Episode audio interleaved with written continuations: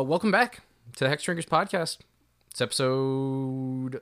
I literally just said oh 19. 19. Uh, yeah, 19. There we go. There we go. Next week's 20. That was the, that was the only reason I knew that. I'm Julian. I'm joined by Eric, Hello. Oak, Howdy. and Chef. Yep. and we are a longtime play group journeying the multiverse in the hopes of leveling up both our game and yours. And of course, as always, we have another very exciting topic to discuss because uh, if you ha- haven't noticed, as Magic you know continues to progress, they uh, they do this thing where they release more cards. They they crazy. put out more sets. Um, yeah, which is really nice because you know if we had only a few sets, we'd probably get bored. But they uh, they've decided that they just want to release a bunch of new sets. So we're going to be talking about said new set, and we might even be doing some prime picks. And I don't know why I said might because that's literally what we're going to do. Uh, I was just trying to get cute there, and I really I'm sorry. I just I let everyone down. But uh, new set. It's called Strixhaven. Uh, I think there's words that come after Strixhaven, but we're just going to call it Strixhaven. Um, and Strixhaven is basically Harry Potter. I think we could say this was probably they just didn't get the uh, they didn't get the licensing for the IP, so they were like, well, I guess we gotta, guess we gotta do our own thing. But uh, yeah, Strixhaven is the most fantabulous school in the multiverse, and uh, it's where everyone goes to learn all the best magics and be the very best like no one ever was before. I think it really hits home for a lot of us because we all we all just got out of college, so it's kind of reliving those glory days. So Strixhaven, big old college located on the plane of Arcavios, which uh, I don't know how much we get in terms of lore. We haven't really read the story that much yet, but I don't know if there's a lot of things going on outside the college on Arcavios. But seems like a cool plane. There's a there's a couple of planeswalker guides already that kind of go into you know the the areas around like the structure because there is settlements and stuff outside of the college. I will admit to just glancing over those because there was a lot of words and my brain is small. But it seems like there is enough lore for people that want to dive into it back on the mothership. I think probably the coolest thing that I've, I guess hasn't been confirmed or whatever, but is that Strixhaven, uh, unlike a lot of the other planes in the multiverse, Strixhaven is uh, it is known and accepted and even embraced that the multiverse exists and that planeswalkers are like a thing. Whereas most of the other planes that we've been on, you know, the planeswalkers will show up and people will be like, "Whoa, who are you? What is this? What do you mean there's other dimensions? You know, that sort of thing. But on Strixhaven, I guess because they're like the smart guys, you know, they're like going to the the Ivy League of the multiverse. They're like, ah, we we got it. But anyway, Strixhaven um, is the overall school, and then the school is broken down into five different colleges. So, like if you went to a university in the United States or across the world or whatever, and then there might be the engineering school and the uh, you know social sciences school and the humanities school or whatever. There are five different colleges within Strixhaven, uh, and they are all of the enemy color pairs. So we're excited to see enemy color pair support coming back because. Uh, just as it happens, allies, allied color pairs generally get uh, more love. So throw throw a little love to the enemy color uh, enemy colored pairs. Name them all, Julian. Go. the the, colleges. original like the colleges oh there's witherbloom there is silverquill there's prismari there's quandrix and there's lorehold Ooh, very nice. and i realized that i should have like actually been like oh this is this so witherbloom is black black green uh, I was pretty sure you'd known mess up one. That's that's why I If you didn't guess that one, that's that's the most obvious of them. Witherbloom yes Black. of course well i we'll we'll go through it witherbloom is the black green formerly golgari but uh, now witherbloom. That that is another thing is that although these color pairs have had a pretty strong color identity in the past of what these two color pairs want to do from the ravnica sets and stuff uh, wizards is attempting and i guess we'll get into how much they succeeded to sort of stay on theme for the colors, stay within the color pie, but define a slightly different characteristic for these just to keep things nice, which is cool. I think that's that's cool that they're still trying to advance that as a, as opposed to just phoning it in. You know what I mean? So Witherbloom, these are the uh, the the the goth biomajors. That is uh, how I would like to describe them. There is Prismari, which is the red and blue. These are the uh, theater kids. Um, so they are, of course, a lot of instance and sorcery stuffs, and then they also have a bit of artifacts, which I kind of interpret as like I guess they're doing arts and crafts and stuff. Yeah. Um, or like making making sets for plays. Look what I Uh, made, man. So It's a I think treasure. they're, they're all about art, sort of even like not just theater, but like all kinds of art. Yeah, I yeah. Right. The Yeah, I performing guess arts. there's there's a lot of like in in Or I guess the naming and flavor text and art. There's a lot of like or yeah, there's like a lot of like music and like artisans and like painters and that you know that sort of stuff and and play people. So theater people. So that's the Prismari. Um, there is uh, Silverquill, which is I think the official tagline is there the College of Eloquence. Um, so basically, these are uh, like public speaking, um, like poetry, and then uh, ba- basically what I what I what I determined was uh, Silverquill is the college of beat poetry and battle rapping, which I think is pretty cool. Basically, just like yeah, using your words to. Th- these are like the pre-law people, you know. They would they would be doing that sort of thing. They're also black white, which is fitting with pre-law and sort of the, the, like legal yes, rigorousness we've seen. Exactly, 100%. Yeah, and, and using the they're like they're like we, we don't have to throw a fireball at you. We'll just get you caught up in the minutia and the words and we'll just run circles around you like that. Uh, then there is Quandrix, which is green blue. Those are the math majors slash I guess engineering. They do honestly they kind of do typical Simic things, but with math overtones because sure, I guess. I think they're the one that's like closest in identity to what we've seen before. Like they they try some new stuff, but I think all the other colleges have a more unique take on their previous abilities. Yeah, I, I kind of I kind of chalk that up to I guess like across different cultures and whatever. Like art's different, and these other things, you know, they vary. But like math is always just math. Oh, that's a good way of looking at it. Yeah, math and science are absolute. Hmm Yeah, it's just like Oh, it that's is what pretty it is. So Simic Simic is always going to do counters and rampy things and draw cards, and it's always going to be busted, and I'm always going to hate on it. Eric is always going to be upset when I hate on it. Um, but That's it's mostly how I feel about pretty math standard. too. It explains too much. Yeah, and it's honestly, too much screw like math. sorcery. so annoying. It's just go- too cool. I wouldn't say cool. You guys aren't cool enough for Matt. And then the uh, the last one is Lorehold, which is the red white. I personally think is most exciting just because of how different it is from what red white has been established to do. And uh, Lorehold is the college of like basically archaeology. Basically, like every student in Lorehold is like a mini Indiana Jones. They're doing like a lot of history stuff, archaeology stuff, and like adventuring sort of stuff. And there's also uh, a, a heavy tie with like spirits. I'm assuming that's kind of from the digging up the past thing and not any actual uh, communions with the dead. But Yeah, I wonder if Julian identifies with the college where he believes everyone in it gets to be Indiana Jones. I wonder if he feels sort of. I'm sensing I'm sensing some interest. I, I have a feeling we might we might talk about that later. So, but anyway, yeah. So one overarching university uh, that spans five colleges, and of course, there's plenty of friendly uh, rivalries between all of these uh, schools, and there's other things about the college that are that they've Wizards has done a good job of fleshing out, but I'm not gonna go into here. I think probably the most interesting thing is their take on basically Quidditch, but I actually think it's better than Quidditch. But maybe that maybe that'll be a that'll be something for a different day. But of course, this is a set. There are cards to back up the lore, and with those cards, there is a set of new mechanics that are thematically relevant to Strixhaven. So why don't we talk about those mechanics? So there's three big ones to cover.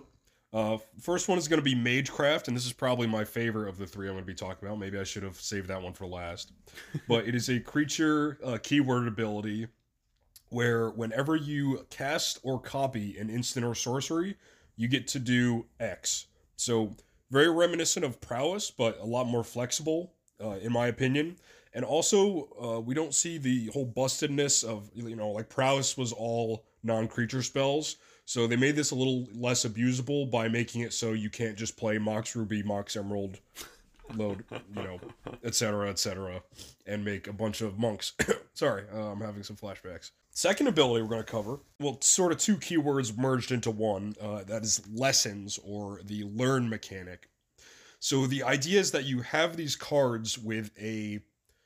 This is like a this is like a sub subtype. It's like it doesn't count for Tarmogoyf, but it is like it is a specific keyword um, that'll appear on various cards. Uh, it, it'll be like an instant lesson or sorcery lesson, etc. What makes these cards special is that there are other cards with the keyword learn that when you cast them and resolve the learn trigger, you get to choose one of two things to do. You get to either discard a card and draw one, It's a little reverse loot. That's pretty nice. But uh, what you can also do is take a lesson type card from your sideboard and put it into your hand. So very interesting. Um, I like I like how it's kind of like you can either take the guaranteed like you know what the card is uh, card advantage, or you can go for like a well, it's not really hail, hail mary. It's just one card, but you know, um, just do a little reverse loot. Uh, the last ability we have here is Ward, which is a lot like Hexproof, um, but it's more of a conditional Hexproof, kind of like a tax. Any permanent with the Ward keyword, well, it'll it'll be like Ward eight or Ward Pay three life or something like that, and it, it kind of acts like Hexproof in the fa- in the sense that whatever permanent uh, can't be the target of spells or abilities your opponent controls unless they pay that wh- whatever the cost is. So.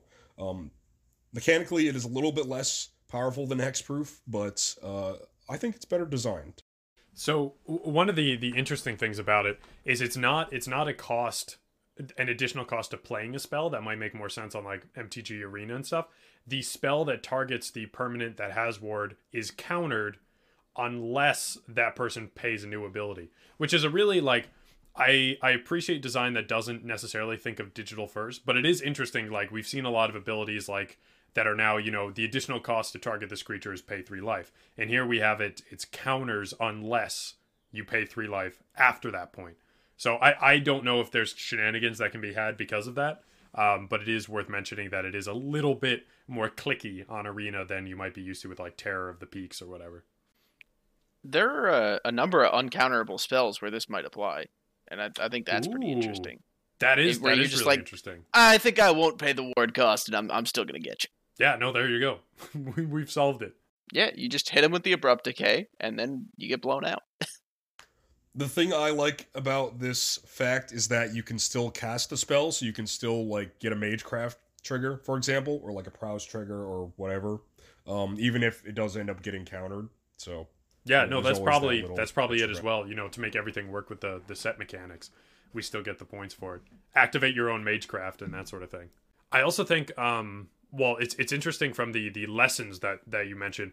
Looking over some of them, and we'll we'll go into our favorites in a bit, but it's they all seem like answers, which which makes me think like it's wizards kind of taking another step in the design of okay you know we have modal dual face cards to kind of deal with you know any mana issues and now we're cleaning that up a little bit now we have a card that can pull anything you want from the sideboard and so you don't really have to sideboard those cards in because they're just your wish board always and the the worst case is you just get to reverse loot on a card and not a lot of the cards with learn are too overcosted for that ability. So I think we're just seeing another way of trying to smooth out these areas where on digital first games we don't have those kind of hiccups.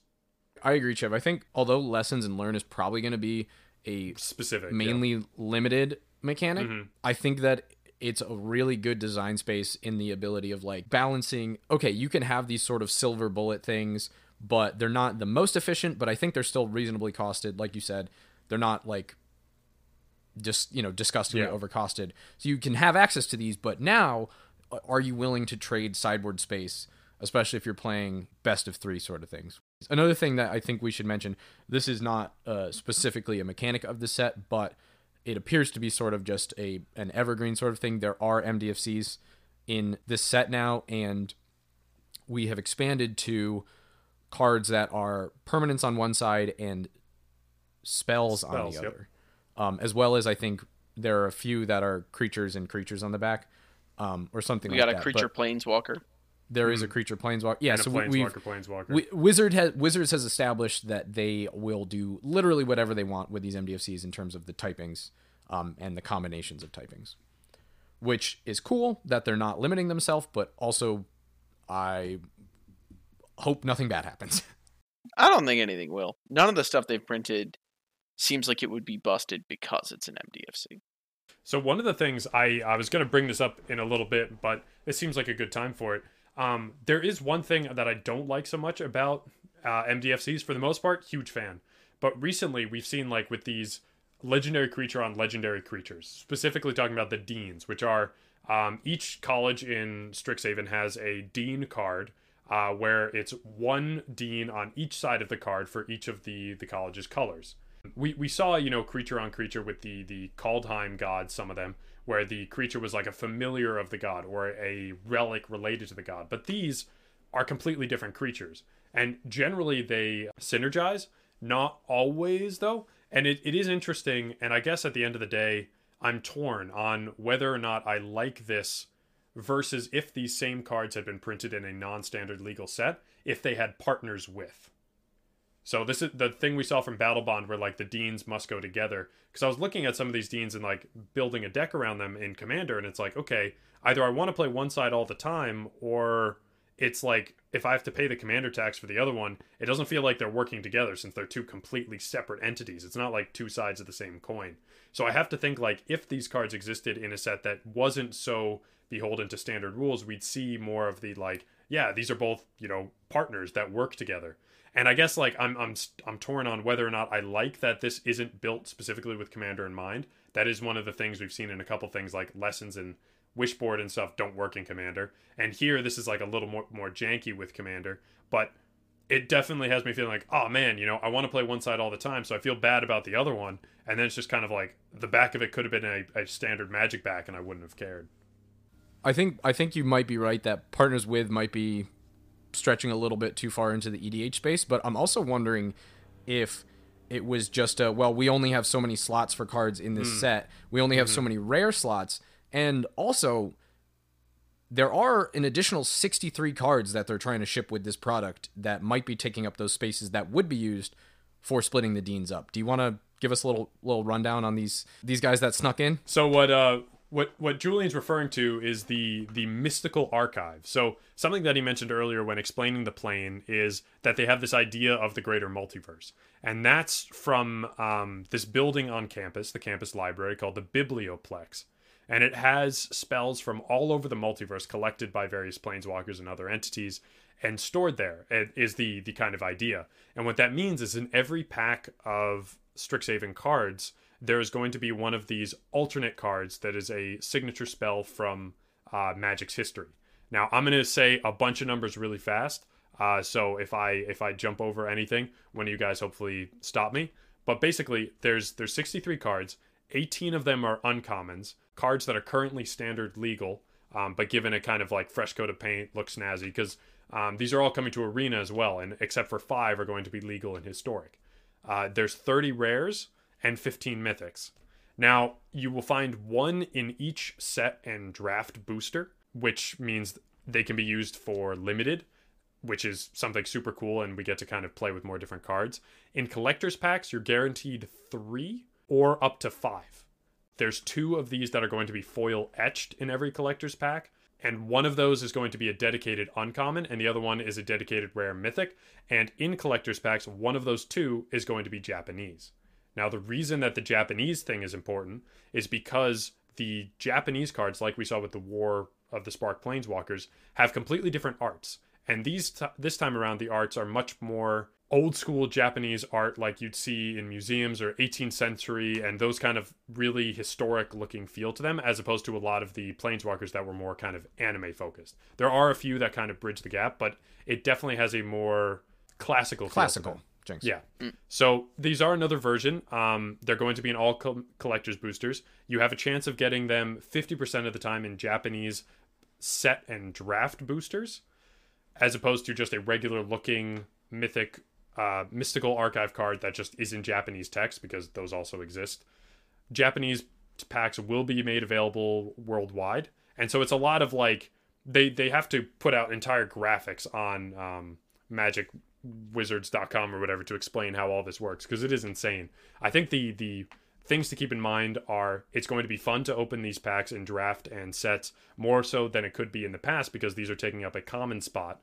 Or no, I think the basic land spot. There are no basic lands in set boosters or draft boosters. So you get to see these cool cards, cool art. There's a good chance of getting something snazzy and fancy. Um, and then in collector's boosters, we probably have the most value we've ever seen because these slots are you're getting three up to five classic spells from Magic. Some of them are dedicated rares or mythics, which means they're probably going to be useful in Commander. And at least one of them is going to have the cool Japanese art, as opposed to just being full of full arts, shiny, whatever. Uh, people are getting kind of tired of it. But overall, they're awesome. quick question, Chev. Uh, I know you said that you have to look at entire graphics to understand this, so I'm hoping you have looked at those graphics and can answer my question here. You mentioned rarity of things a lot, um, in terms of uncommons, rares, mythics. Mhm. Uh, does that affect the rate at which these cards Yes. show up? Okay, Yeah, yes. so So, in- ra- in rares will show up like rares, mythics will show up like mythics. Yep. I think you're more likely to get rares and mythics, obviously, than you would in anything else. So don't think of it too much like that because, you know, the bulk of the cards available are rares and mythics. And I think the difference between getting an uncommon and a rare is like 10% or something. Mythics Okay. might be like 15% of the time, rares like 30, and then uncommons 40 or something like that. So you will see a fair number of these. Well, that Uh, doesn't add up to 100 at all. Math. Sometimes Go you don't get one, Julian, because you've been a bad boy this year. Uh, but but it is like you stocking. are you are like probably I think half likely to get rares or mythics. Um, Okay, all right, good to know. Except of course in collectors boosters where there's one dedicated spot to a rare or mythic etched arcane mystical archive. There's one spot that can be any rare in the set, which could also be a mystical archive. And there's a third spot that's dedicated uncommon that has a 50% chance of being a Japanese uncommon mystical archive. It's nuts. Could I politely ask them to make none of my cards foil so that I can play them? Well, the etched foils, remember, these are the things we saw in Commander Legends that actually look kind of nice. These mm. are the ones that aren't shiny with the the hard to read text on them that we saw when we did the draft. They are a little bit better. That being said, we've seen no images yet of what these the treatment on the mystical archives looks like, which is kind of interesting. If you go to like Card Kingdom or Star City, the spots for where those cards are just says image not available and they haven't been released yet. So I wonder if it, it does look somewhat a little bit different. But yes, in collector boosters, half of the ones are dedicated foils, so keep that in mind. Nice. I just want to see them. I want to see a photo of them a week out in a room, just laying flat on a table, and I want to know if they're flat. That's that's my dominant question. Just sleeve that Stream bad it. boy. You'll be good. But, but Yeah, I yeah, think yeah. that's enough. I think that's enough about the mystical archive. Uh, I'd rather go into some more interesting takes, the hot takes of the crew in our prime picks. Of course, our Amen, most Chev. classic segment because it's the one that we write notes for the easiest. Well, Strixhaven is coming out on, I believe, April 15th or 16th. Fifteenth is the pre-release, so that's when it's coming to Arena, and the paper set is releasing the twenty-third. All right. Well, anyway, it's coming pretty soon. And you know that when a new set comes, the boys got to do a pre release.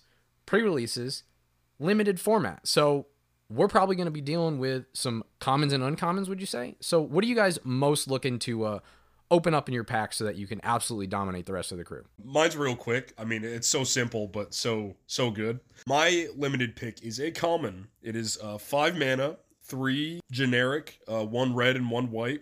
The lovely relic sloth.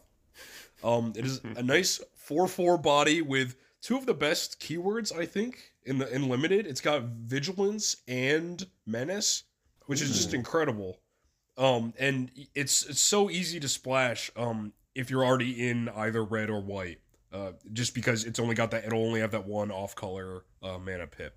So I'm definitely going to be keeping my eyes peeled for Relic Sloth, and I'm sure I'll be playing a lot of red and white anyways uh, for this. Yeah, that's that's really interesting, especially because this pre-release, like we've seen in the Ravnica ones, it's five boosters and a seeded booster for the college you pick. So I, I don't think we've gotten specific word on what will be in there. I'm assuming we're going to get the the cycle of Scrylands of the enemy colors, um, and maybe one of the house spells. But it would be interesting to see like will this show up in Loreholds because it is just a chunky body that identifies with that, or how they're going to make that distinction. If it does, I'm going to be upset because I know that you're going to grab it. Yep. Um, another card that might be in that Lorehold, uh, like preset booster, uncommon, is uh, Quintorius, Field Historian, because my man just works with what Lorehold does. I I will not be picking up the lore hold seeded pack, but I think that this card almost convinces me to do it. It is a three generic mana, one red, one white, same cost as Oak's card, but instead of a four four, you get a two four with no keywords. However, uh, spirits you control get 1 0, and whenever one or more cards leave your graveyard, create a 3 2 red and white spirit creature. We haven't really gotten into what Loreholds like mechanics are, but we know they're archaeologists. We know, as Julian said, they're Indiana Jones types. They're, they're digging stuff up, they're pulling it out of the graveyard. and this is a common thing that Lorehold cards do, and I think Quintorius really synergizes with it very well. And the ability to just, as a bonus tacked on to all of your thematic cards, get a 4 2. It's kind of crazy in a format where you want to make good value trades and things like that. And if either of those cards that we've previously seen, the Relic Slother, the Quintorius Field Historian, is on the battlefield, and you're not a fan of that, I would recommend the Rise of Extus. It's a six mana instant um, that exiles target creature, but it's four generic and two hybrid black white. So not only is it super easy to throw in anything, because that's that's good for Witherbloom, that's good for Lorehold, that's good for Silverquill, which is probably what it's meant for. But you have so many uses for it. It also deals with all that, exiles a card from a exiles an instant or sorcery from a graveyard, preventing Lorehold from getting up to their graveyard shenanigans, and then you get to learn. So this is an insane amount of value at common in a very splashable type of removal that can just pick up another piece of removal, um, one of the cards that creates a token of a mascot. Basically, like I'm pretty sure Learn's going to be broken in limited, and this card, I think, it personifies it in the best possible way. You've got removal, you're getting rid of a thing in the graveyard, and then you just get to fill your hand with something else. I did not know that card existed, but I'm super hyped to absolutely wreck you with it because dang, that is a lot of value. So much I, the learn the learn part really puts it over the top. right, it's just thrown Especially on at there. Like, common. seeing six mana instant removal or instant exile like would would be fine for me. Hybrid It's a mana sorcery? Is not. It is. I swear, yeah. Well, anyway, even if it's not an instant, being able to kill something, six mana, or exile it, I guess, remove something from the yard, and then fill your hand with something else to get rid of like an enchantment or make a creature, still insane value. For sure. Um, well, this is a this is the one and only time that I will be. Uh, I, I always I always cheat a little bit with Simic just because I am a dirty bastard down in my heart. Uh, but it's all about the tempo. It's all about the tempo in this one, uh, which I'm surprised Eric wasn't wasn't on the same uh, train as I was. But I'm picking Aether Helix, also a sorcery. I think it would be a little bit busted if it was an instant, but is a. Uh, I think we all chose five mana spells, or Chev, yours is six. Um, maybe maybe we should have chose some like more like you know two and three mana spells, but it, it is what it is. Uh, Aether Helix is a, an uncommon for three, a green and a blue. It's a sorcery. It says return target permanent to its owner's hand. Bounce effects honestly are underrated and limited. Such a big tempo swing, especially when your opponent taps out to play like their huge thing, and you're just like, ah, sorry, you're gonna have to like do that again next turn and waste all your mana. It's also target permanent, so if they have like a planeswalker or an enchantment or anything, you just get it out of here. And then also return target permanent card from your graveyard to your hand. Um, being able to rebuy your best creature, which even though this is a spe- uh, a set that is focused on spell slinging a lot more than normal, um, instants and sorceries, obviously, creatures are still going to be the main players in lim- it, you know it's limited. It's still going to come down to board stalls. So being able to uh, you're probably not going to be in a four color deck so you're probably not going to be able to get your Relic Sloth back. But uh being able to rebuy your best creature is just so strong as well as the tempo play of bouncing one other thing. So Aether Helix is definitely a card that I will be uh, looking to pick up should I find myself um, over in the math wing of the college. Well like uh, like Chev was saying, pre-release is coming up, aka orientation is coming up, and uh, we're gonna have to go in and we're gonna have to uh, we're gonna have to pick our classes, and uh, we're gonna have to pick which college we want to enter because, uh, as Chev was saying, uh, when you pick your pre-release pack, you uh, you align with a college. So it's time to stake our claims. It's time to show our true colors, show our allegiances, boys. Where are you enrolling? I'm happy to start. I'm going to Quandrix. Like, math is just. Co- Shut up, math's cool. I have a math book on my bedside table right now. It's Oh, cool Read math it every night facts. before you That's go to beyond bed. Like nerd. That's little- terrifying. It's cool math facts, and all of them are cool. And they're Do you all just read about a fact before bed every night? And you're Yes, like, that's actually. my cool math? Oh, that's Chev, I literally just said that. I didn't hear you. I literally don't just said the exact same thing. um, You bastard. E- either way, you're both right because math is cool and numbers are cool, and Quandrix understands that. In their little blurb, they talk about like, are numbers something we invented and it's just coincidence that all of these crazy things happen with them, or are numbers like somehow inherent to the universe and we have just given them names? And that's something that's super interesting so straight up, catch me taking magical number theory, Quandrix for life. One of my favorite things I saw in an early social media post about Quandrix is someone saying they could recite all the numbers of pi backward. It's not how it So works. I, I don't know what magic is going on with numbers in uh, the, the multiverse that pi is finite, but someone found a way. It's not how it works. Did you did you guys notice the the crickets after Chev finished the sentence? There was just a little, little cricket sounds. because no one cares. I mean, I would care if they found the end of pi, but I don't think they did. Yeah, that would be that would be pretty cool. But uh, yeah, I don't know. I don't know if that's coming anytime soon. Yo, that's, that's like the next Godzilla movie, like is coming out. The end of pi coming soon. No, that's the that's the sequel to the Life of Pi. the, know? the end of pi. Yeah, exactly.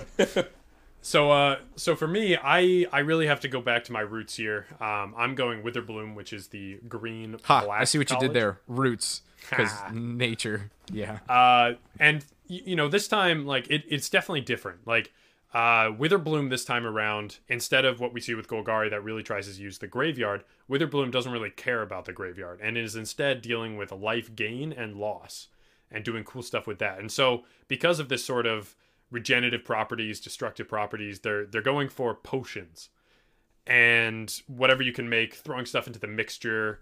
Uh, but they're also the only college that really seems to have nature as a central theme. And you know, if I'm thinking of going to a magical university, I'm gonna go to the one with talking trees and like going out into the woods and meeting mystical creatures, and that just seems super cool. Also, uh, something that we've we've done recently on the pod, of course, making bomb ass cocktails seems like the perfect thing that Witherbloom would be into, and I will be taking advanced mixology with them and whatever liquors exist in the multiverse. Probably it probably meets only Fridays, you know, if we're being honest. But I will take that class every single year it's offered, and you know, it just it's it's my colors, and I gotta love what they're doing. Chev, I don't know if you kind of felt this too with these colleges, but there wasn't really any um like directly related to like what what you and I kind of do for a living currently, which is like computer related stuff, and you know, obviously uh, like artifacts or whatever. So Right, it would be some mix of like Lorehold and Quandrix, where you've got like Yeah. Quandrix dealing with the math and stuff, but it seems like theirs is, you know, math in the mystical sense, and Lorehold is objects. So you'd need to kind of smash the two together in some unholy four color of mystical objects with math in them. yeah, Um, I I honestly think- think, Silverquill is way closer of like specific wording and like Specific commands. very defined like language. if you're going by like the, the a list of commands that need to be said properly, then you could do it. I actually I I was a big fan of Silverquill and I was going to go for it for a while, but then they they came out with some of the flavor today that kind of turned me off a little bit, and it was that they were thinking of the military kids go to Silverquill, and it's Ah. it's very regimented and you know. And I, I obviously nothing against that. I think that's great, but I that's not really an identity that I felt I was part of. And I was like, okay, I'm gonna I'm gonna go with my nature buddies, and uh, we're gonna make some potions in the woods. anyways, when deciding this for myself, I unfortunately couldn't really consider that as a factor, and I imagine Chev, you feel the same way. So I, I'd go into what colors I, you know, play the most, and which college I thought was, you know, coolest. So we we crossed uh, Prismari off like right off the bat. Uh, Oakley, are you telling me you're not a theater kid? Ah, um, so yeah, no Prismari, even though I like is it, but Lorehold. Lorehold came with the heat on like their day of spoilers. There were some there were some great stuff there. So read a little more into those guys. And you know, don't get me wrong, I'm no history buff, uh, certainly by any means. Again, um, I'm a computer guy, but if I were transported into a magical realm, I would definitely choose the college dedicated to adventure and you know discovery. Um, just you know easily, and I mean like all these other guys, they're kind of like you know, Silverquill's kind of like straight laced, and you know Prismari is just you know they're the art kids. It's just like Lorehold, they're just like it's like Julian said, they're all Indiana Jones. Um, so like exploring, uncovering like cool relics, and also important, being trained in battle magic would is is a big part of theirs. Uh, so seems like the career path I'd choose if I were to just wake up in the magic universe one day. you know, normally when we do these things, we kind of work it so that oh, we all sort of pick a different thing, so it's not just like, you know, oh, what's the best card in the set? We all pick the same mythic because it's the best card. Uh, but I gotta say, I can't not go with Lorehold on this one. I mean, come on, Oak's 100% right. The fact that it's like this you know, every time I'm just like these people are literally Indiana Jones, I get more hyped about it. But like, yeah, the adventuring is super cool. The fact that they have I guess the most conventional battle magic, because I guess you could argue the other colleges have battle magic, um, as I guess dueling is like a, a, big part of the school. I guess if you have like a, a dispute, if one of the uh, like frat boys comes and steals your girl, you're like, all right, well, I got to duel you now. But uh, also, this is just actually my job. Like this is literally what I went to school for. I love being out in the field. Um, so that that immediately is just like, all right, it's either Lorehold or Witherbloom. But I'm like, listen, why would I deal with living things when I could just deal with these things that aren't living, that just don't have these living thing problems. I'm also simultaneously a big history buff, and also so much of geology is, uh, you know, just documenting what happened in the past, and there's so much of the geology coursework that is just like kind of history classes. So like this is just exactly what I want to be doing.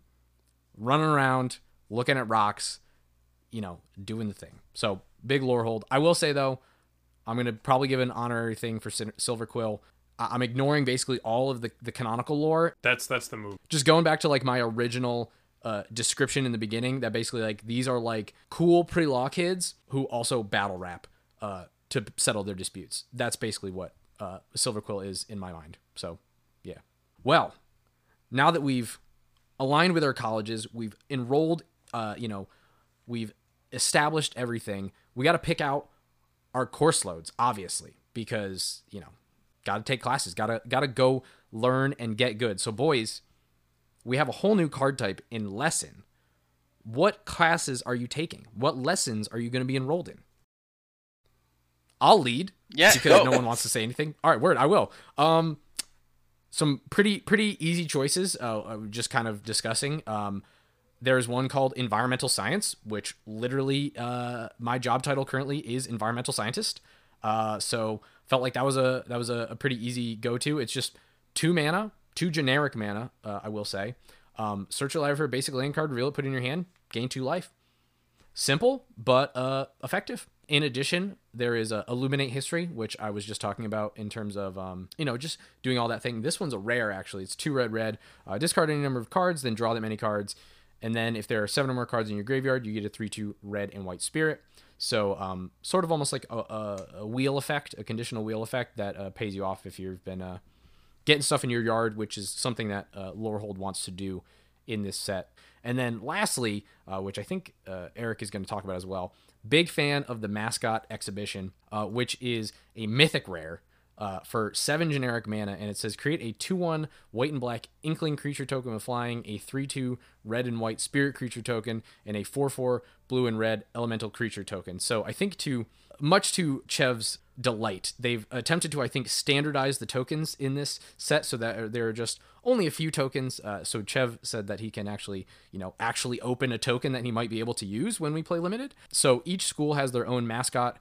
Um, the red white spirit is uh, Loreholds. The white and black is Silverquill. The four four elemental is Prismari, and then there's ones for the other two, but I forget. Yeah, there's two that don't show up on mascot exhibition, which has, yeah, I don't. Uh, I am using my about. entire curriculum to correct that. I am. I, I uh, be... no, no, go ahead. Yeah, no, I don't. I don't know why it only is uh, the three.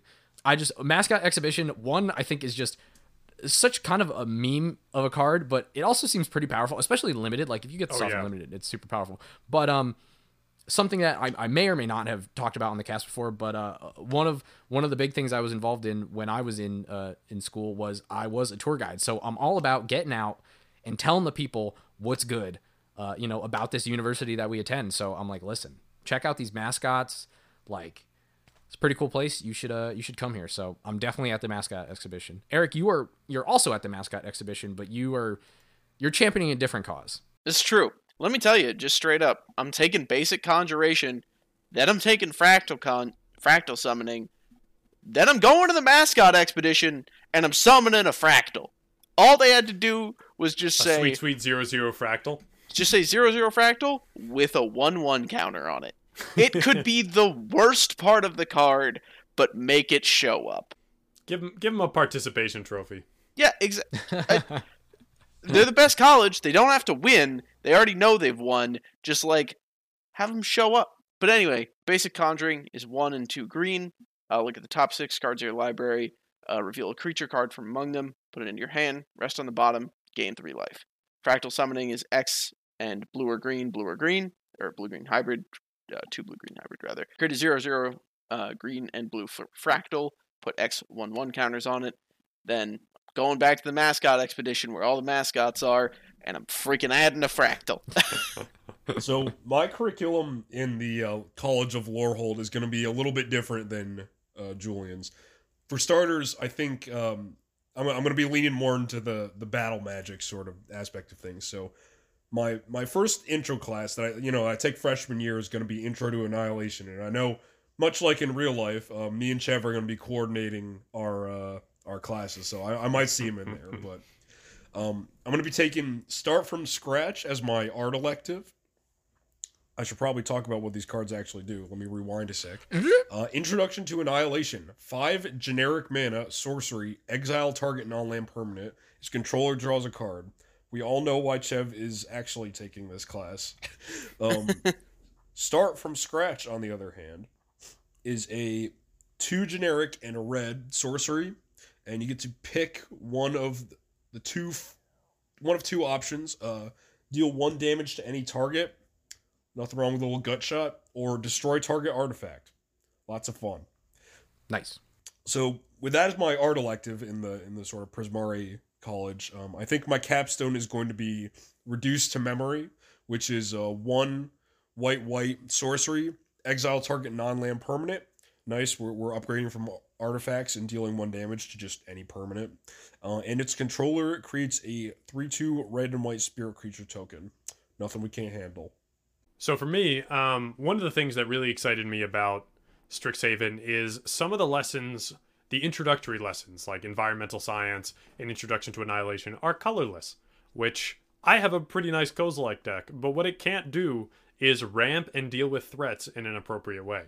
So, you know, upon hearing that these these courses, they've already been added to my deck on Moxfield. These these guys are going to have to deal with that in a little bit. But upon finding out that Introduction to Annihilation is a colorless spell, I'd probably meet Oakley there. Um, but while he's there to make big things go boom, um, I'm trying to awaken the devoid elder gods. So our paths might diverge a little bit. I, I probably, you know, go to seek some help from my elders with teachings of the archaics, which I am going to explain, but only briefly because I know this is going to trip someone up and limited. It's a one blue, two generic. If an opponent has more cards in hand than you, draw two cards. Draw three cards instead if an opponent has at least four more cards in hand than you, which means you can play this and have it draw you no cards if no one has more cards in hand than you. Keep that in mind and read it carefully.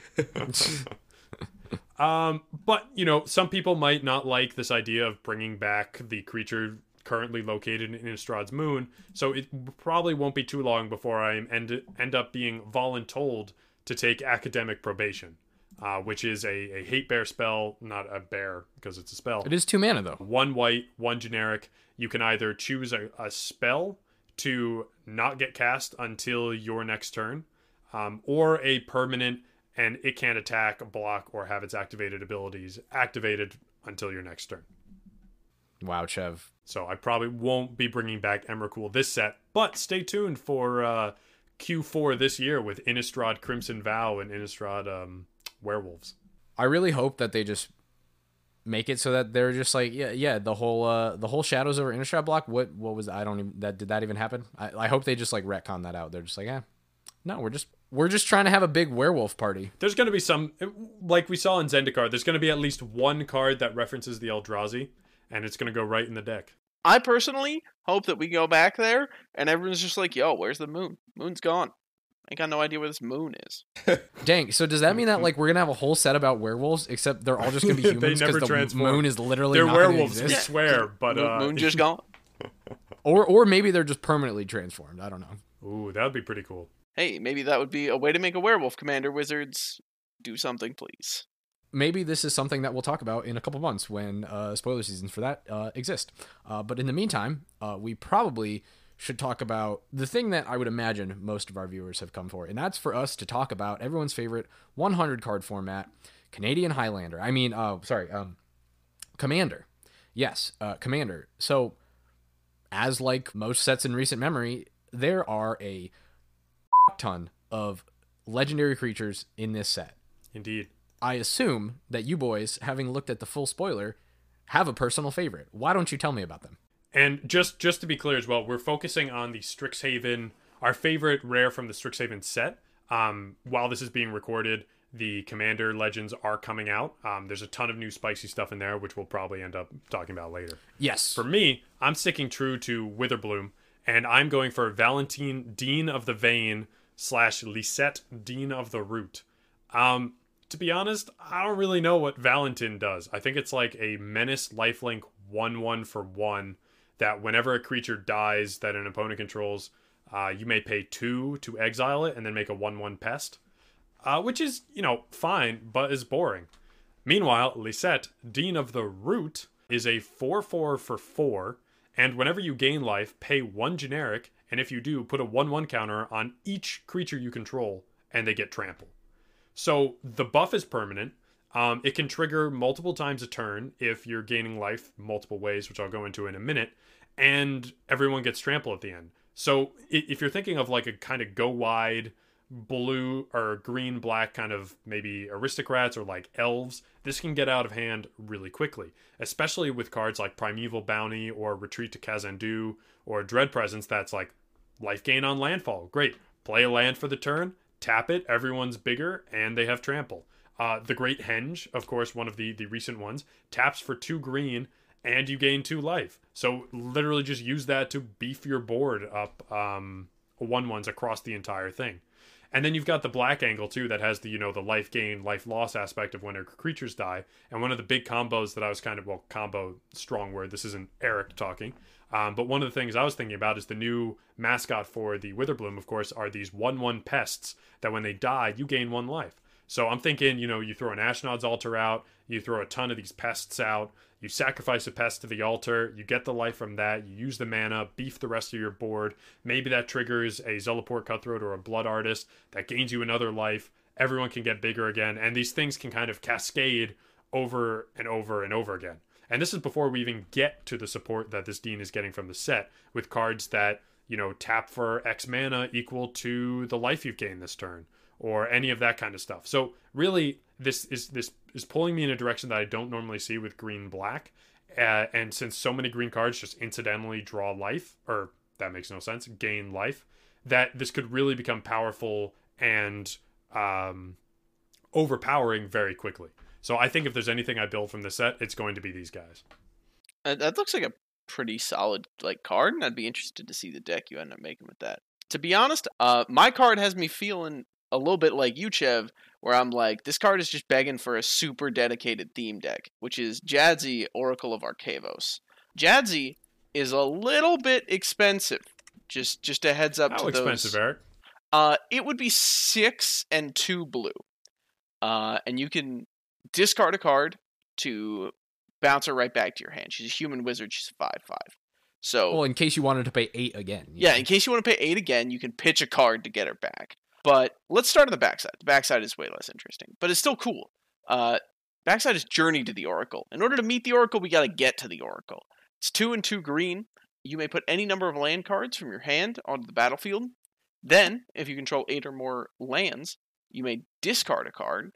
If you do, return Journey to the Oracle to its owner's hand. So you go through your deck. Maybe the first time you play your quote unquote commander is when you dump three lands onto the field to hit that eight number. And then Journey to the Oracle comes back to your hand, so you don't have to pay the commander tax. And then you can just drop Jadzi next turn, which is just a really cool, like, thematic thing of like, you found these lands, you've gone all this way, you've journeyed, and now you get to meet the Oracle and play Mhm. the Oracle. The Oracle's main ability, other than discarding and bouncing yourself, is whenever you cast or cop uh, it's Magecraft, whenever you cast or copy an instant or sorcery spell, reveal the top card of your library. If it's a non-land card, you may cast it by paying one rather than paying its mana cost. Ah, now we know why Eric likes this card. Broken and Simic? Shh, it's okay. It's okay. It's only a lot of mana cheat. Refer to last week's uh, podcast where we roast Eric for doing exactly this thing, aka being a cheaty McCheater face. If it's a land card, just put it on the battlefield. Just drop it. Uh, we're seeing a Oh, little, of course, because little, little Thrasios in there of like, we don't want you to brick. So like if you hit a land, just ramp. I want to make this deck in like the non-optimal way or maybe the optimal way, I don't know, but with like a minimum number of not land permanents. I want like Mm, scroll rack and uh that's it for now. already hate it. Uh is just scroll rack in this so that you can just cascade through these because if you reveal the top and play a card with Jadzi's effect, it does not have a once per turn or this doesn't trigger itself clause. So if you hit an instant or sorcery with Jadzi, you get to go again. That's terrifying. It's just all kinds of sick gas. I know that this isn't like Chev's level of like, oh, it's Hapatra all minus one minus one counters, but it's Eric all mana cheat, and I think I can make it bad enough that it's fun by making it like almost no permanence. Simic Spellslinger. Let's see it. I would be hyped for it. I feel like I would be hype in the fact that I'm just a, a supportive friend, and I want you to I want you to be creative and, and live your dream. But also, like it, you know, after we sat down at the table for that, I'd be like, all right, well, I guess I got to kill this bitch. She's an eight mana five five. Just just just ice her. Just take her out. I know, especially you could pay one more mana and just play Void Winnower. Am I right, Julian? Hon- honestly, yeah, you really could. You really could. Except you're you're forgetting the fact that green means that eight mana is actually like four mana. Oh, that's true. Honestly, what I didn't even think about was the fact that if you're like, I kill Jadzi, I can be like, actually, I'm just gonna put her back in my hand. No, you don't. This is also true. I'm not You've gonna got pay the this commander Nezahal, but on steroids. yeah. for real. Yeah. Well, I guess not on steroids, on sideroids. Love some side droids. Anyway, Julian, what's your favorite? Um, not blue or green. I can tell you that much. I'm actually I'm I'm actually rocking with my boy uh my boy Hofri Ghostforge. Uh, he's a dwarf cleric. Uh, so he, he can go in your party, and he's got uh, synergies from uh, Kaldheim. But he is a Lorehold guy. He is a three, a red, and a white, which uh, is, is five, which is not nearly as much as eight. Uh, he's a four five, so reasonable stats. Um, he also says spirits you control get plus one plus one and have trample and haste. So uh, clearly, I'm just gonna make a uh, red white uh, spirits beatdown deck, uh, and probably be probably be pretty good. But he also does have another. Um, I don't want to say line of text because it's a fairly chunky paragraph, but it says whenever another non-token creature you control dies, exile it. If you do, create a token that is a copy of that creature, except it's a spirit in addition to its other types. So it gets plus one plus one and has trample and haste from Hofri's static ability. And it also has when this creature leaves the battlefield, return the exiled card to your graveyard. So this guy is sick for a bunch of reasons. First off, the biggest thing that Lorehold is doing in this set that is a, a, a strict upgrade in my eyes from what Boros and other red white incarnations have done uh, over the years is that it is leaning heavily on the recursion aspect because of this whole idea of like digging up artifacts and you know uncovering the past being able to move things in and out of your graveyard um, either just back to your hand or actually reanimating them and whether that's artifacts creatures uh, instants and sorceries basically everything uh, red white now has that niche which i think is very good because it gives it a lot of the staying power that it didn't have because it still can't really draw cards that much um, but at least okay well yes your threats got dealt with but now you can just get them back instead of just drawing new threats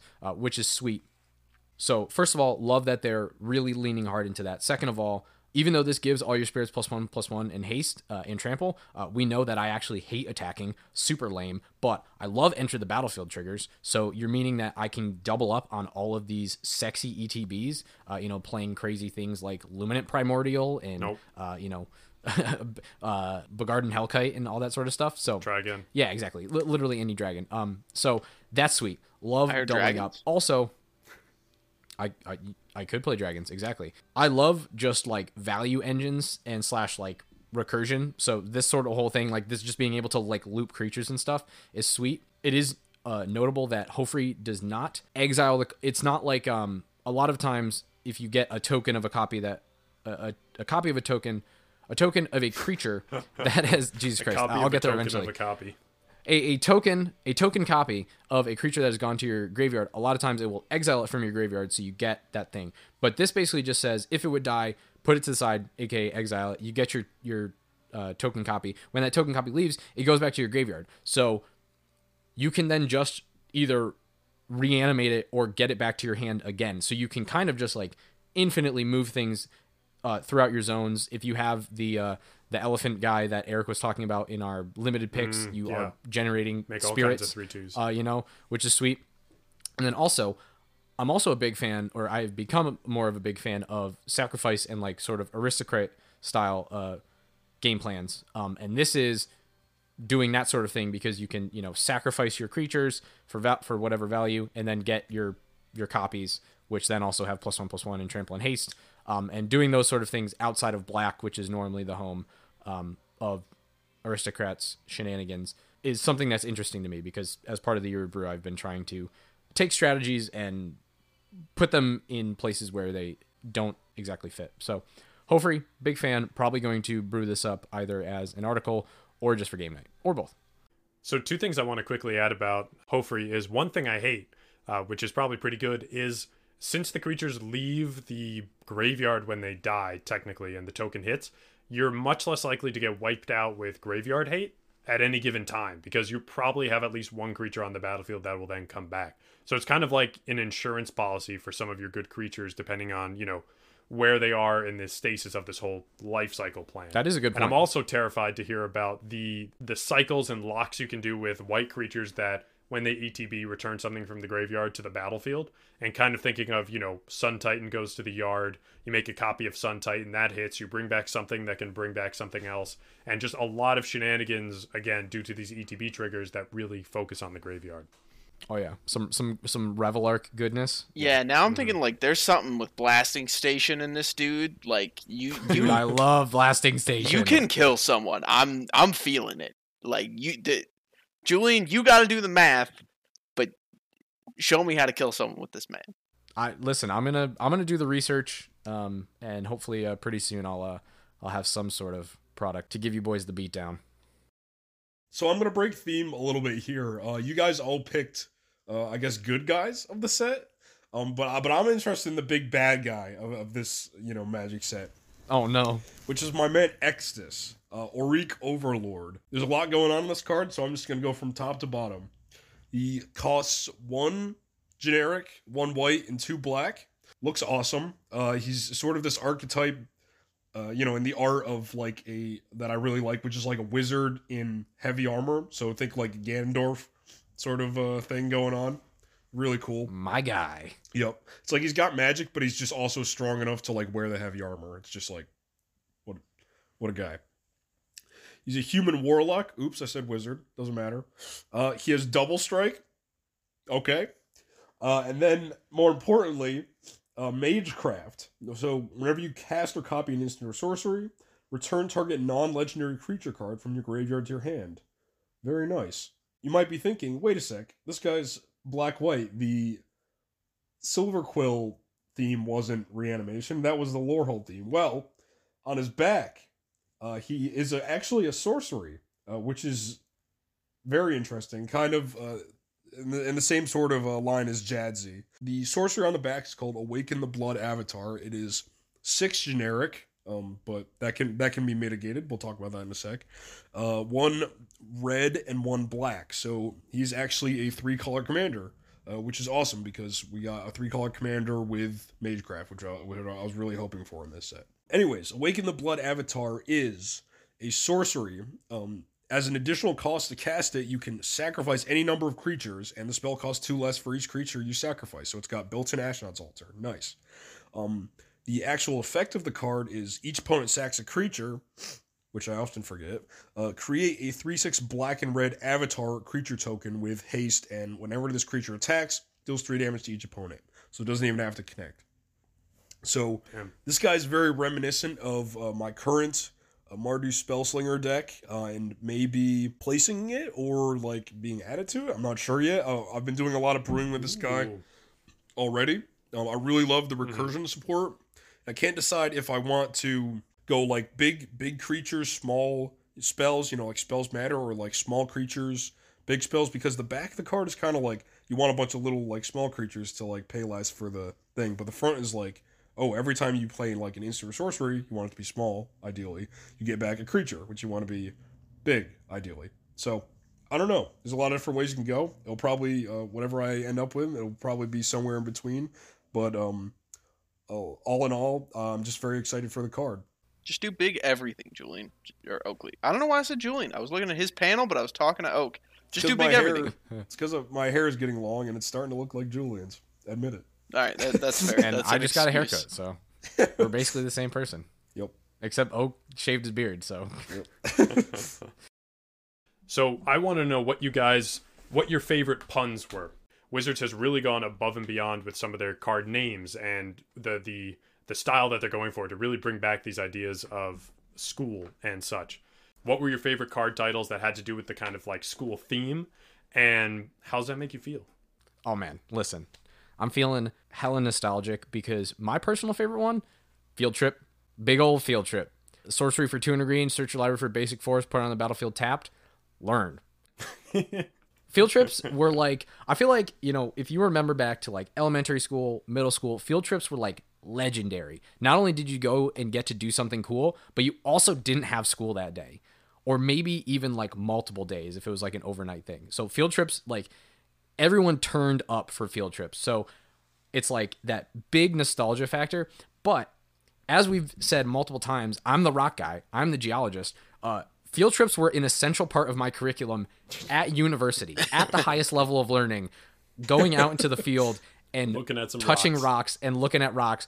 Big thing. So we still t- we we literally turned up for field trips and on field trips. Love love a good field trip. And I will say the art for this, they're literally out in the forest looking at some rocks, which is what it's all about. So big fan of field trip. I do appreciate the idea that they go into the forest, and in my head, they're learning the forest that you got. So you you go, you find your forest, you put it on the battlefield, then the teacher just points at it and is like, "All right, learn." Look whatever they whatever lesson they learned from it is what you pulled into your hand.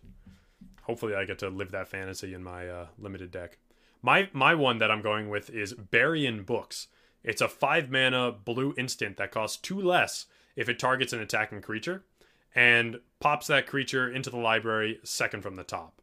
So I, I personally this is my favorite because it works on two levels, right? Not only is it a phrase that you might hear on a college campus of like, you know, being buried in books, studying or whatever, but it goes back to the the OG magic terminology referring to your deck as a library and the idea that you're playing these spells from your library of spells. So you're quite literally taking this card and burying it in the the spells of your library, your books, and just shoving it in there. And I think that is so cool. I do think it is a bit of a flavor fail that it only gets put second from the top. Because if I'm being buried in books, it's not with just one book on top of me. That sounds like a really weak creature. Uh, and they should probably work out a little bit more. Yeah, that should be like probably like at least fourth from the top. Like put a three back. Give me give me no discount on attacking creatures. Make it just a better um Oh, totally lost. yeah, totally, Totally lost. lost. That puts on top of your library, right? I think so. Yeah. So just give me a better totally lost, throw it like four in, call it bury in books, have a nice day. But I, I still think that I would run this if I'm running blue. One to say bury in books, and two because I think it's a really good spell. Chev, my favorite pun pick also has to do with books. Um, my pick is Academic Dispute. I'm going to tell you right off the bat, I don't even know this card's mana cost or what it does. Um, because it's all in the name, the art, and the flavor text. I'm sorry I'm talking about art, but uh, here goes. It is what So, it is. The art is depicting two people from different colleges, and it doesn't specify, but it really looks like a Lorehold uh, versus a Quandrix.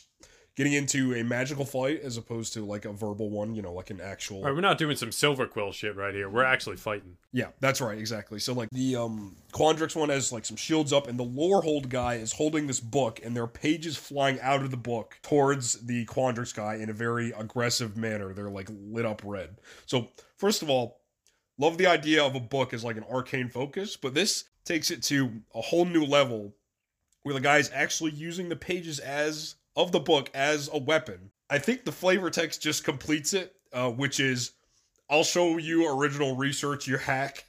So this guy is taking his research, and, and I don't know if this is like this is this is advanced applied research. He's applying his research like directly to the forehead. You know what I mean? Like he's taking the written form of his research and just hitting a guy with it.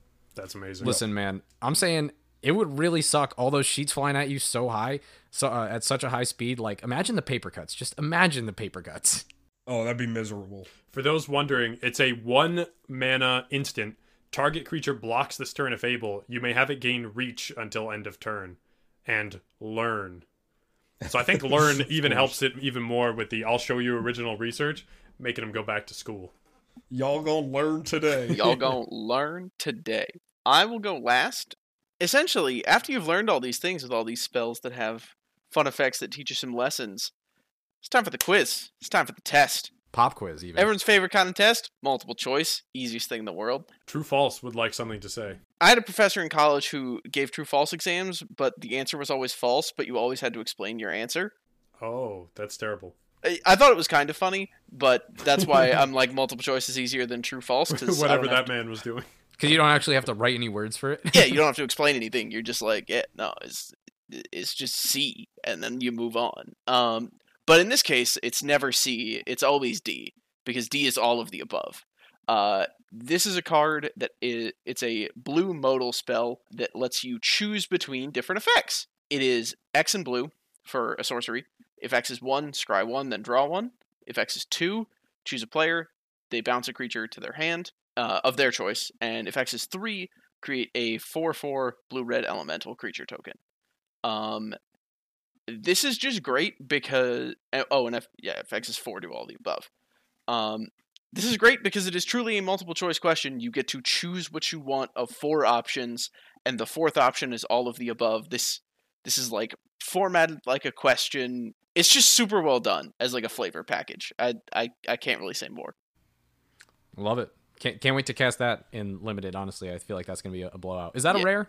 It is a Uh, rare, yes, it is a rare, thankfully. but oh, that rats. that card would destroy it for X's four in limited. Like that's just a massive tempo win. Replace it in your hand, remove something from your opponent's board, make a creature. Like this is gas.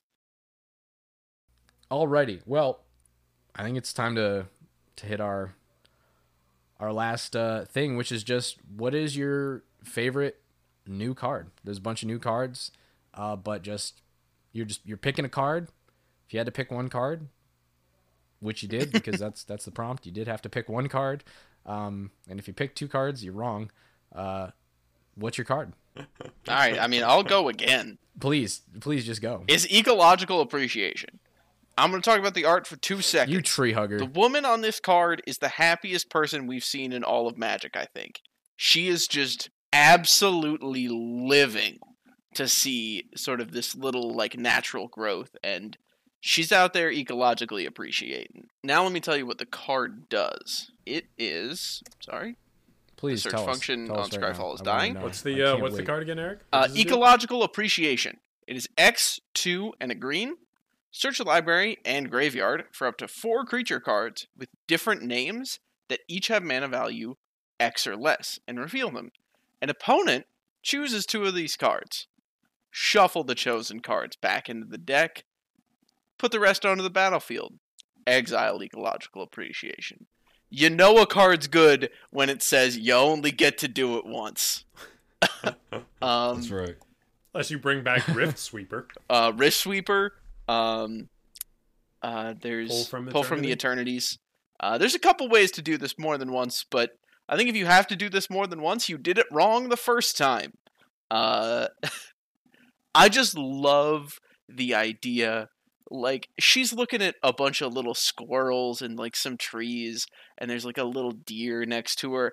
Uh uh-uh. uh, you're ripping the biggest of boys with this. I want to say this is tooth and nail, but honestly, probably fixed.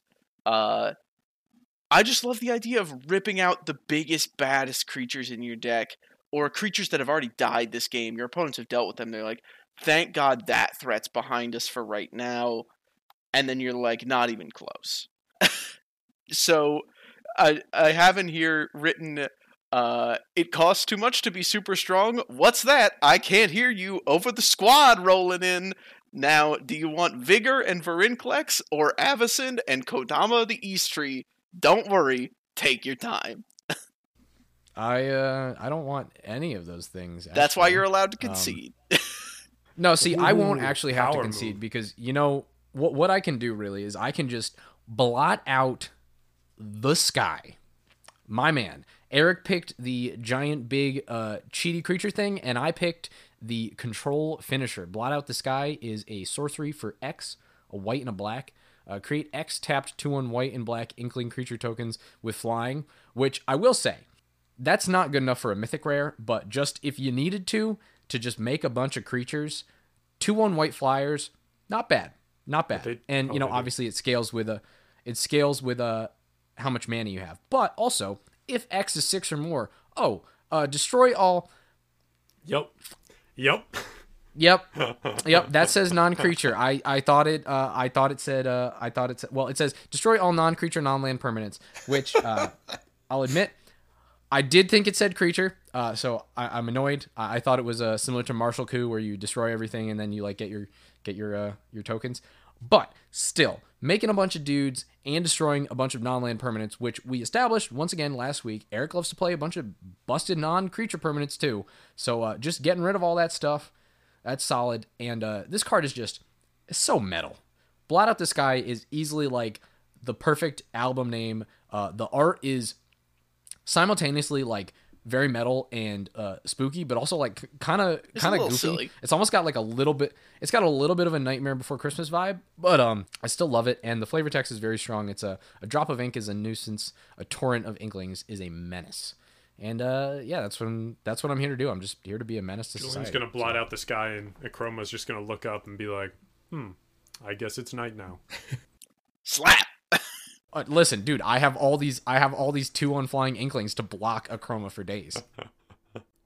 So for me, um, I I had a really hard time picking a card and making sure that there was no sort of bias in it, uh, because there are just so many cards from this set that work in so many of my decks. But I have to give proper credit to the Biblioplex, which is not only a library, it's a non-legendary land because apparently it's not fun to have multiple non legendary lands in your deck, etc. They have a policy against making anymore, but that doesn't mean you can copy it, which is going to come in real handy for its ability. It, I think it's supposed to be a fixed library of uh, Alexandria. It can tap for a colorless, or you can tap two in it to look at the top card of your library. You can reveal it if it's an instant or sorcery and put it into your hand. If you choose not to reveal it, you can put it into your graveyard. Um, which is already like, okay, I can either draw a card if it's an instant or sorcery, or I can surveil one, which is a pretty solid thing to do, especially as the final condition of the card is you can only activate this ability if you have zero or seven cards in hand. So, you know, you're out of cards, you got to make sure the next one counts and isn't a land. You can activate the Biblioplex, see if it is, put it in the yard, and move on without having to reveal anything. Or if you're hypothetically playing Toshiro, you can tap, look at the top, it's a nice instant kill spell, pop that sucker into your hand. And the important thing here is because it's non legendary and you can have multiple copies on the battlefield with maybe the recently reprinted Vesuva or Thespian stage, you can activate this ability on all the cards at the same time. And because they only check the size of your hand on activation, none of them have resolved by the time you do this. You could have zero cards in hand and a ton of mana, three biblioplexes out, and you're drawing three cards if they're instants of sorceries, or at least being able to activate the ability three times, which is pretty freaking gnarly. That's super cool. So I had the opposite problem of Chev. Um, Chev is like, wow, look at all these great cards. Like, I don't know which one's my favorite. They just keep getting better and better as the spoilers come. You know, Witherblooms towards the end. Meanwhile, on the other hand, day one of spoilers, they reveal to us reconstruct history, and I'm just like, well, that's it. It's not gonna get any better than this for me. So, reconstruct history uh, did remain my favorite. It is a four mana uh, that being two generic, one red, one white. Sorcery, return up to one target artifact, up to one target enchantment, up to one target instant, up to one target sorcery, and up to one target planeswalker from your graveyard to your hand. Then exile it. Eric, I see you with the uh, exiling afterwards. Yeah. That means it's Oh. gotta be good. Now, the first thing you're probably thinking is, wait a sec, did I mishear you? Was there green in that casting cost? No, there's no green. It's it's just straight up red and white. And you know this, I I think I really, I know it's been said like multiple times in this podcast, and you probably, if you're in tune to Magic, have been hearing it every any anywhere you're going for news. But the fact that they went in like the reanimation uh, direction for red and white, I think is just fantastic uh, for this. I think it fits perfectly with a two colors that really like to just like play cards out really fast, and then boom, drop reconstruct history turn four, and then you probably already got five cards in your graveyard because your you know opponent killed them all, and you played like five one drops in a Tibalt, and um. I just think in, general, like returning cards from graveyard to hand is a good compromise for these two colors that gives them that allows them to have card advantage without using the word draw. Reds had this sort of theme recently where you can cast a spell that like exiles the top however many cards in your library, and then you can play that card until the end of the turn or the end of the next turn, and that's great. Um, you know, especially for like one v one formats. Uh, but in EDH, uh, which obviously you know a four of us most predominantly play, it's not that great because the games just tend to go on for uh, a super long time, and so having that use it or lose it type, you know, feeling whenever you actually get to draw cards is uh, kind of bad. So this card I love. It's an uncommon, so hopefully I'll be able to cop one in my uh, Lorehold uh, seeded pack. You uh, you think this is going in your Mardu Spells Matter deck? Oh, e- easily, easily. Just like Sunforger, this is going in every red and white deck I make from now until the end of time. Bring us home, Julian. Oh wait, Julian already went. Everyone already went. I'm stupid as hell. Yeah, uh, so I will. Uh, I'll take us home, like you said, Eric. I'll I'll volunteer to do that thing, even though it's it's my job. Um, God, I really should just. Uh, I should just like pre-record the the outro and like just be able to like put it in so that you know. Well, you don't want it to sound the same so every much more time. You want it personal. You want to you want to vibe with it. Exactly, 100%. Like it wouldn't it wouldn't it, you know, it's just so much less fun if I'm not sleep deprived and delirious.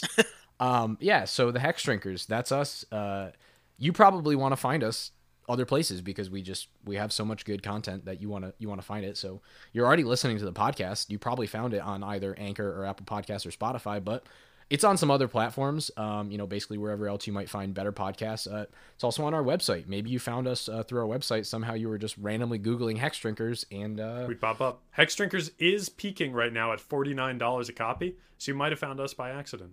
if you send us your copy of uh, Hexdrinker, uh, whether it's foil, non-foil, uh, a different uh, a language, whatever, however many copies you have, if you send them to us, we'll sign them 100%.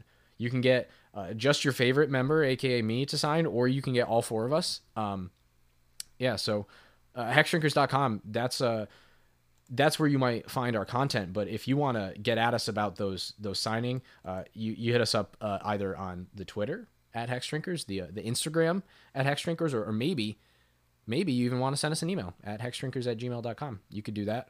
Um, our offer still stands. If you send us a deck tech, uh, we will do an entire episode of the podcast about it because we uh, are lazy and starve for content. So, uh, and we just love interacting with the fans, of course, and we love talking about decks. And lastly, if you want to actually see our faces in conjunction with our voices, you should check us out on Twitch and on YouTube.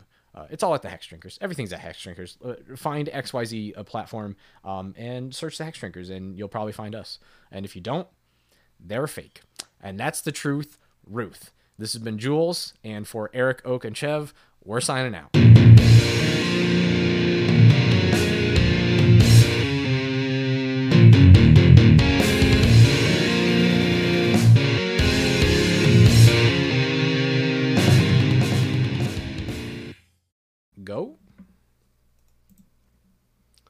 Whenever I say that, I always get like the uh like the beginning of Mario Kart where it's like do do do do do. I mean, that's just how you should count it down from now on. No numbers, just dudes.